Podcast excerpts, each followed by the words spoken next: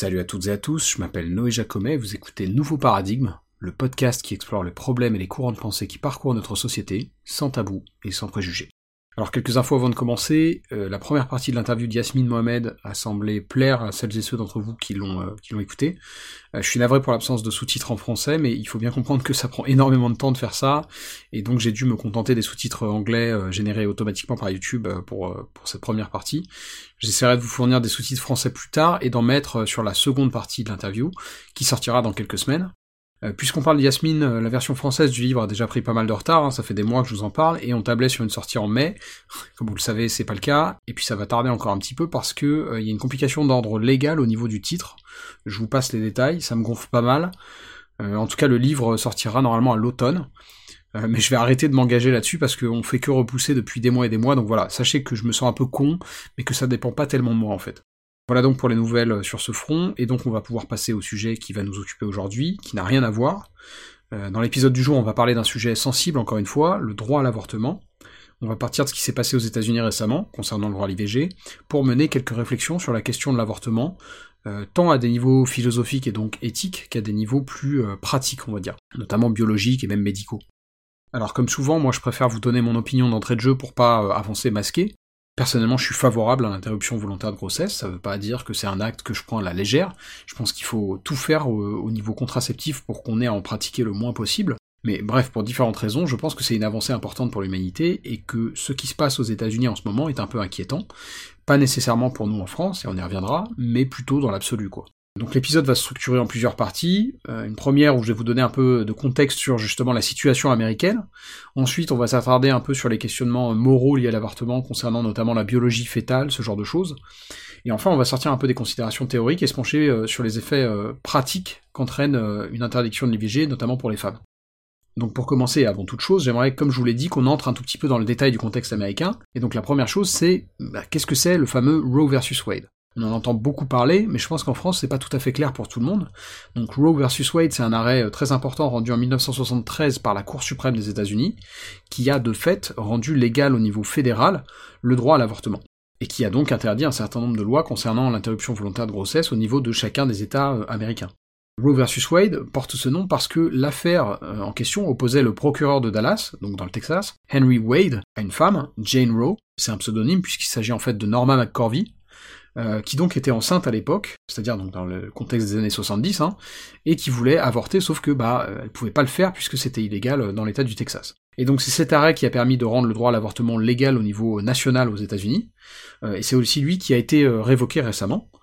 Et donc la situation dans laquelle on se trouve actuellement, bah, elle redonne l'autorité aux États individuellement pour légiférer sur la question de l'IVG. Et du coup, à l'heure où je vous parle, sauf erreur de ma part, on a de nouveau sept États où c'est illégal purement et simplement d'avorter. Donc il s'agit en l'occurrence du Dakota du Sud, du Wisconsin, Missouri, Oklahoma, Arkansas, Kentucky et Alabama.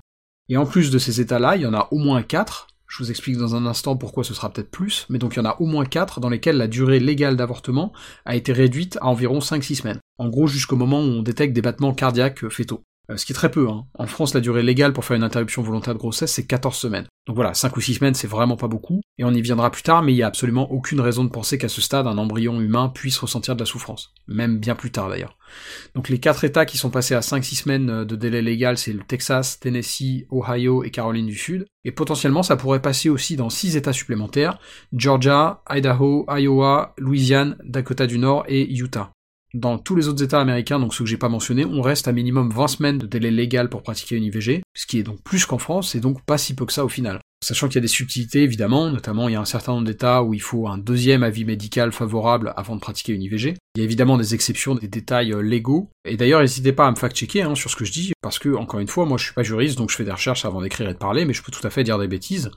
Euh, je vous mettrai d'ailleurs en description sur YouTube les ressources que j'ai trouvées intéressantes pour cet épisode. Il y a notamment un article du magazine Marianne qui revenait un peu sur certaines exceptions légales et nuances dans certains États. Donc n'hésitez pas à regarder tout ça si vous voulez plus de détails. Puisque en ce qui nous concerne, on va maintenant passer au questionnement d'ordre philosophique et scientifique, notamment sur la question de la souffrance fétale. Puisque évidemment, une des principales objections qu'on peut émettre du point de vue éthique, c'est lié à la potentielle douleur qu'un fœtus ressentirait en cas d'avortement. Alors à titre personnel, j'avais assez peu de connaissances sur le sujet, si ce n'est en ce qui concerne la recherche sur les cellules souches embryonnaires, qui est souvent attaquée pour des raisons similaires, sauf que ce type de recherche, ça porte sur des embryons qui ont quelques jours, et qui comptent très très peu de cellules. Donc là, je crois qu'il y a quasiment pas de débat. En tout cas, pour ce qui concerne l'IVG, qui peut avoir lieu plusieurs semaines, voire plusieurs mois après le début de la gestation, euh, j'ai trouvé plusieurs articles qui se penchaient sur le développement euh, euh, du fœtus et la possibilité de sa souffrance. Et un truc qui ressort, c'est que ressentir de la souffrance, ça demande un certain nombre de prérequis biologiques, physiologiques, neurologiques aussi.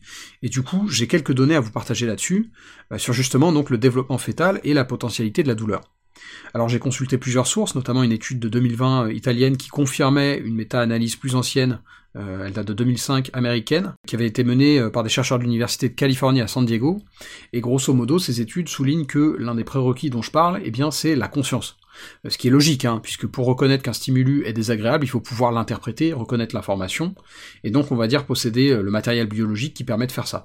Et la conscience, c'est un de ces prérequis. Le problème, c'est que la conscience, c'est probablement l'une des choses les plus mystérieuses dont les humains sont doués, mais vous allez voir qu'il y a d'autres choses importantes sur ce sujet. Et donc justement, le matériel biologique dont je parle, euh, il se développe à un stade précis de la croissance d'un fœtus humain. Puisqu'on parle de ça, je vous donne quelques détails. Le toucher, c'est apparemment le premier sens qu'un fœtus en gestation développe, notamment au niveau du visage, dans lequel dès 8 semaines, on commence à détecter les récepteurs qui permettent, une fois qu'ils sont connectés à un système nerveux et un cerveau développé et fonctionnel, de ressentir et d'interpréter les sensations liées au toucher. Mais justement, l'aspect nerveux et cérébral, il est décorrélé de tout ça.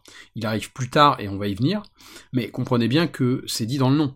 Un récepteur, ça reçoit l'information. Mais c'est tout, et il faut d'autres éléments pour transmettre et interpréter cette information. D'ailleurs, puisqu'on parle du toucher, euh, les récepteurs en question, ils apparaissent vers 8 semaines sur le visage, mais plus tard dans d'autres parties du corps, puisqu'il faut jusqu'à 12 semaines en moyenne pour que les mains et la plante des pieds euh, en soient pourvus. Et en ce qui concerne le torse, ça arrive plus tard encore, vers 17 semaines. Donc encore une fois, hein, à ces différents stades, il n'y a pas euh, nécessairement encore les réseaux neuronaux qui permettent de communiquer ces informations sensorielles à une éventuelle conscience. Hein. Il faut garder ça en tête. Et justement, ces réseaux de communication, entre guillemets, euh, eh bien il semblerait qu'ils n'apparaissent pas avant la 24e semaine. En tout cas, ils ne sont pas assez développés pour faire transiter l'information euh, par la moelle épinière, qui a pour fonction principale de justement transmettre des messages nerveux entre le cerveau et le reste du corps. Donc avant un certain stade, il n'y a a priori aucun moyen pour que l'information d'une éventuelle douleur puisse atteindre le cerveau et en particulier le cortex cérébral. Sachant que tout porte à croire que c'est cette partie du cerveau qui gère la sensation de douleur. Et puis en plus de tout ça, au niveau du cerveau, il y a un autre point important à souligner qui est lié au fait que la connexion entre le cortex cérébral et la partie du cerveau qu'on appelle le thalamus, eh bien, elle ne se développe qu'aux alentours de la 23e semaine de gestation. Or, il se trouve que le thalamus est aussi impliqué euh, dans le traitement et le transit des informations, notamment vers le cortex cérébral. Alors tout ça évidemment c'est pas binaire, hein, c'est-à-dire que c'est pas du jour au lendemain, hop, c'est la 23e semaine de grossesse, ça y est, la connexion est apparue. Non, évidemment, ce développement du fœtus, il est bien plus progressif que ça, mais voilà, il y a quand même des choses qu'on observe et qui permettent de penser que, avant un certain stade, il est peu probable, voire même très invraisemblable, qu'un fœtus puisse ressentir de la douleur. Alors, en plus de tout ça, et c'était notamment évoqué dans l'étude italienne de 2020, un dernier facteur qui semble important, c'est celui des hormones du stress, donc comme le cortisol et la vasopressine par exemple. Et ces hormones, elles sont produites seulement à partir de la deuxième moitié de la grossesse, donc a priori pas avant la 19e semaine ou plus tôt. Donc encore une fois, hein, c'est des questions complexes qui n'ont pas de réponse totalement euh, gravée dans le marbre, euh, ni euh, absolue. Et comme je le disais un peu plus tôt, il y a quand même des prérequis biologiques qui font qu'on n'a pas vraiment de raison de penser qu'un fœtus puisse nécessairement souffrir d'une IVG avant un certain stade de développement. Ce qui veut encore une fois évidemment pas dire qu'il faut prendre ça à la légère. Un avortement c'est pas anodin du tout, notamment même pour les parents qui vont avoir à gérer l'aspect psychologique, l'aspect émotionnel de la chose voilà, pour ces considérations qui me semblent importantes sur euh, justement le développement euh, euh, des embryons, des fœtus humains. maintenant, il y a un autre volet qu'on n'a pas encore abordé et qui est aussi important, et ce sont les questions en fait liées au droit et à la santé des femmes. Parce que bien évidemment, au plan médical et donc au plan physique, bah, une interruption volontaire de grossesse, ça concerne l'enfant à naître et sa mère. Et donc sur ce point, il y a quand même quelques éléments qui me semblent importants de souligner. Notamment le fait, et on l'entend souvent, que en réalité, interdire l'avortement, ça ne fait pas tellement disparaître les avortements, mais ça fait en fait plutôt disparaître les avortements sûrs du point de vue médical. Le sous-entendu ici, en fait, c'est que euh, même quand c'est interdit, ça reste pratiqué, euh, mais du coup, c'est pratiqué d'une façon qui n'est pas nécessairement supervisée et normée de façon sérieuse, et euh, du coup, ça devient en fait plus dangereux, et notamment pour les femmes dans le contexte américain. Euh, là-dessus, j'ai trouvé un article intéressant d'un médecin euh, justement américain qui s'appelle Jeremy Faust. Euh, il est très actif sur Twitter d'ailleurs, je vous invite à, le suivre, je mettrai son, son hâte en description. Et donc dans cet article, Faust se penche sur les différences qu'on a pu constater avant et après Roe vs Wade en termes de santé publique, notamment pour les femmes évidemment. Et c'est vrai qu'il y a plusieurs tendances assez marquées et intéressantes là-dessus. Par exemple, après l'implémentation de cette législation, on a vite constaté une importante réduction de la mortalité maternelle. Donc la mort maternelle, c'est le terme qu'on emploie euh, pour parler du décès d'une femme pendant ou juste après la grossesse. Euh, je crois que c'est 42 jours maximum après la fin de la grossesse, du fait d'une cause liée à cette grossesse. Et effectivement, à partir de 1976 par exemple, donc 3 ans après Roe vs Wade, on comptait chaque année 16 morts maternelles, c'est une moyenne annuelle, hein, euh, alors que dans les années 60 et jusqu'au début des années 70, on en comptait parfois plus d'une centaine par an aux États-Unis, notamment à cause d'avortements pratiqués alors que c'était illégal et donc dangereux. Je vous mettrai euh, l'article avec les chiffres en description sur YouTube, mais donc là, on a une corrélation euh, assez intéressante parce que dès 1973, on observe un déclin très marqué de ces tendances, qui semble être imputable au fait que, eh bien oui, quand les femmes peuvent avorter légalement, elles prennent moins de risques. Ce qui est doublement une bonne chose. D'abord simplement pour elles, mais aussi pour leur famille, parce que, à ma connaissance, il y a plus d'une femme sur deux qui avorte qui a déjà au moins un enfant. Et donc, évidemment, perdre sa maman, c'est pas une bonne chose non plus, en particulier pour un enfant en bas âge. Et donc, la révocation de Roe versus Wade, eh bien, dans le milieu médical, j'ai entendu plusieurs voix qui disaient que ça faisait euh, planer le risque d'un retour vers des tendances à la hausse en termes de mortalité euh, maternelle. Puisque, encore une fois, ça engendrera forcément des avortements cachés et donc potentiellement euh, mal pratiqués. Et d'ailleurs, sur ce sujet, une autre question, c'est celle de l'aspect socio-économique.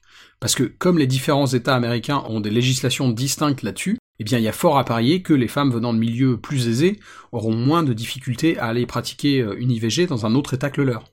Et là encore, c'était des tendances qu'on observait avant Roe versus Wade. 44% des femmes allaient faire ça dans un autre État, alors qu'après Roe, euh, ce taux est descendu à 7%. Donc là aussi, ça pose des questions d'ordre éthique liées à, l'équité euh, sociale. Est-ce que c'est normal que ce soit plus dur pour une femme venant d'un milieu modeste de pratiquer une interruption volontaire de grossesse que pour une femme venant d'un milieu aisé? A priori, je vois pas vraiment de raison qui puisse justifier ça. Puis une dernière tendance intéressante sur ce sujet qui devrait nous interroger. Après l'implémentation de Roe vs Wade, on a constaté que, contre-intuitivement, les femmes qui subissaient un avortement le faisaient plus tôt dans leur grossesse qu'avant Roe vs Wade. Pour preuve, en 1972 aux États-Unis, 34% des IVG avaient lieu avant la 9 semaine de grossesse, contre 52% en 1980 et même 58% en 1999. Alors il y a potentiellement plusieurs raisons, notamment le fait que, bah, évidemment, la médecine a progressé et donc peut-être on détecte aussi les choses plus tôt. En tout cas, euh, tout ça, ça nous ramène à notre sujet sur la souffrance fétale. Et je pense que la plupart des gens tomberont d'accord avec moi pour dire que, quitte à pratiquer une interruption volontaire de grossesse, le plus tôt est le mieux. Enfin voilà, il y a encore beaucoup à dire, mais il me semble que ces quelques données euh, sont intéressantes. Et pour conclure sur ce volet-là, j'aimerais euh, insister sur le fait que, encore une fois, c'est pas parce qu'une pratique est interdite qu'elle cesse subitement d'être réalisée. Et là-dessus, d'ailleurs, on a des chiffres que je vous mettrai encore une fois en description, qui laissent à penser que c'est pas parce que Roe vs Wade ne fait plus loi qu'il y aura au total moins d'avortements aux États-Unis chaque année. Ce qui là encore est assez contre-intuitif, mais pas dénué d'importance. Alors au final, que tirer de tout ça pour nous? Une question que certains se posent en France, c'est est-ce que le droit à l'IVG euh, est menacé chez nous du fait de ce qu'on observe en ce moment aux États-Unis? Je vous avoue que moi je crois pas tellement. Alors ça veut pas dire que c'est impossible, et je parlais de ça récemment avec des amis qui me disaient qu'il faut mieux éviter de prendre les choses pour acquises euh, en général, et ils ont raison, mais malgré ça je vois pas tellement l'IVG française euh, être remise en question, et tout ça n'empêche pas que je trouve ça inquiétant et triste, simplement même pour les Américains en fait. Mais je pense pas du tout que le contexte français soit similaire. Faut bien prendre en compte que les États-Unis c'est quand même assez particulier en Occident, Évidemment, d'une part au niveau politique, mais aussi au niveau bah, presque philosophique, j'ai envie de dire. C'est quand même un pays qui est très religieux, euh, très chrétien en l'occurrence, et qui de ce point de vue-là est plus proche de l'Amérique latine que de l'Europe. Parce qu'il faut pas s'y tromper, hein. Par plusieurs aspects, le conservatisme qui motive ce refus de l'interruption volontaire de grossesse, en tout cas légale, il est motivé par des raisons religieuses. Dans la doctrine chrétienne, la vie commence au moment de la conception. Et donc dès lors, l'avortement est une forme d'infanticide presque. Du point de vue religieux, je parle, hein, bien sûr. C'est évidemment pas mon avis à moi. D'ailleurs, euh, alors ça c'est vraiment anecdotique, mais je trouve ça intéressant de noter que c'est assez différent dans la doctrine, par exemple, musulmane. Parce que dans l'islam, la vie commence pas tout de suite au moment de la conception. Je sais plus si c'est 40 ou 80 jours après, il me semble que c'est quelque chose comme ça. En tout cas, par exemple, pour revenir sur la question de la recherche sur les cellules souches embryonnaires, eh bien l'islam n'a aucun problème avec ça. Euh, vous serez pas embêté si vous êtes un chercheur qui veut travailler là-dessus euh, dans un pays musulman. Enfin, en tout cas, vous serez pas embêté pour des raisons théologiques qui seraient justifiées du point de vue du clergé. Enfin bref, tout ça pour dire que je vois pas trop le droit à l'IVG être remis en question en France. Je trouve que la loi euh, actuelle est plutôt pas mal d'ailleurs. Elle est assez raisonnable parce que 14 semaines ça laisse à la fois une bonne fenêtre de temps, il me semble, hein, pour pouvoir procéder à une IVG si nécessaire, tout en ne prenant pas tellement de risques du point de vue de la potentielle souffrance fétale. Donc l'objectif de ce podcast, c'était pas tellement de nous mettre en garde en France, mais plutôt en fait de vous partager mes réflexions, euh, peut-être quelques données aussi, des infos que vous aviez pas sur le sujet, et encore une fois, simplement d'approfondir et de diffuser des choses qui me paraissaient euh, enrichissantes euh, au plan intellectuel sur cette question éminemment controversé qu'est l'avortement.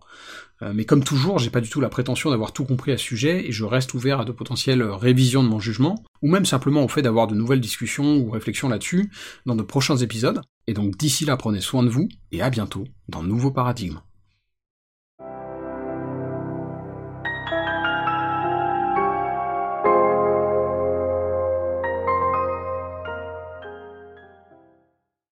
Si ce podcast vous paraît utile ou intéressant, il y a plusieurs façons de le soutenir. Vous pouvez le recommander ou le suivre sur Apple et Google Podcasts, Deezer, Spotify, YouTube, etc. Vous pouvez le partager à vos amis et vos proches sur les réseaux sociaux, ou même en parler sur votre propre blog ou dans votre propre podcast.